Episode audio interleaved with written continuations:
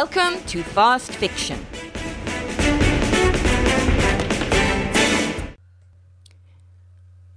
The Three Monkeys.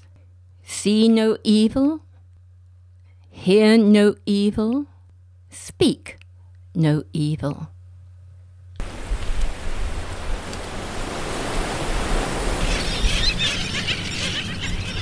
Hmm. The scene before me is postcard perfect, warm and inviting.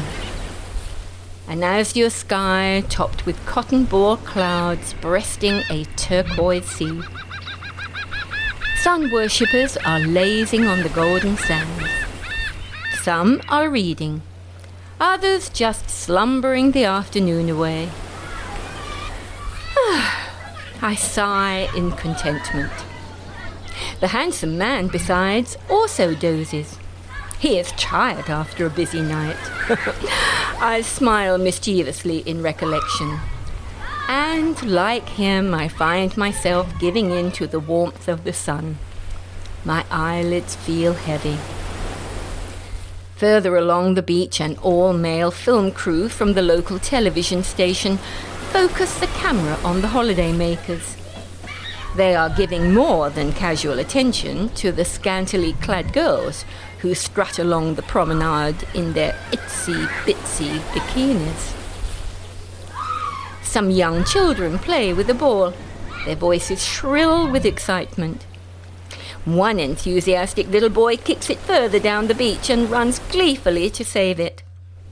As it hurls towards the water, his mother calls out a warning. David, take care! Don't go into the water! Dutifully, he stops and waits, whilst the youth disentangles himself from his girlfriend's arms and throw it gently back for the young boy to catch. Whoops! Ah, better. Laughing, the youngster turns and runs back to his team. The lovers walk hand in hand along the water's edge, earnest in conversation. Suddenly, the young man stops in his tracks, as though engulfed in a burst of laughter. His shapely companion seems indignant. This causes him further mirth. Now, it becomes apparent, she does not share his humour, and her voice wafts over the wind, strident and offended. Don't you dare laugh at me! It isn't funny, I tell you, it isn't funny! Her arms gesticulating in anger. I smile at this lover's tiff, watching as she puts her hand into the large raffia bag on her arm and rummaging around for something inside. Still laughing, her partner resumes his walk, and now, a few feet ahead of her, turns to say something in retort, as her hand comes from the bag. It is now holding a small hand pistol. Still shouting, she raises it and fires. The man's body falls into a graceful backslip, leaving his feet touching the lapping tide. His companion replaces the gun in her bag. Then, without hesitation, steps over him and continues her walk, redirecting her steps more firmly towards the cliff. Her naked feet puff up the loose sand as she gets further away from the water. Her partner lays still. The smile on my lips remain there. I wait for someone to appear and shout, Candid camera! But none appear. I look around. The legion of sunbathers are still prone in their solar worship. The children are still playing with their ball. Yet a man now lay, apparently dead, before us. I, I should call out, but to whom? I should scream. What? Looking towards my companion, I find he is still asleep. Was I the only one on the beach to witness this audacious crime? Turning my head, I just see the woman as she passes the film crew, the camera following her lithe form appreciatively. She disappears up towards the promenade. I make a clumsy effort to get up, but my aching limbs are heavy and slow to respond, and I fall back. I try again, then stop. A flash from the future has passed through my head. I would have to say what I was doing here on this tropical beach with my handsome partner when I was supposed to be visiting a sick sister five hours away.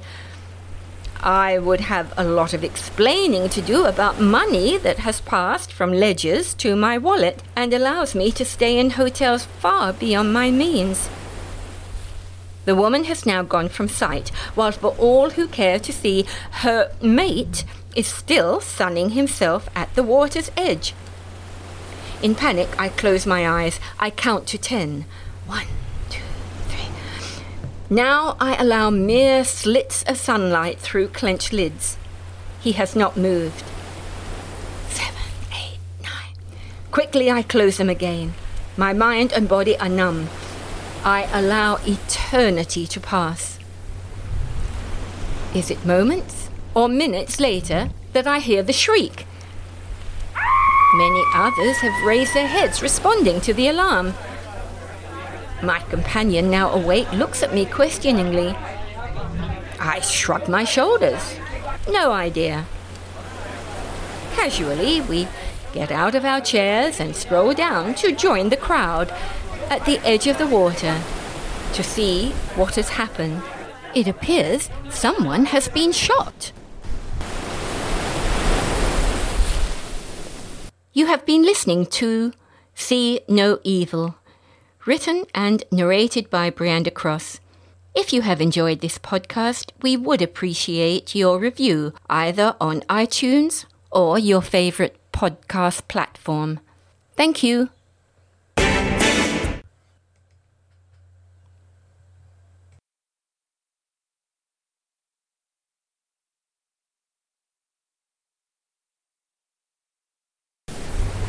You have been listening to See No Evil, written and narrated by Brianda Cross.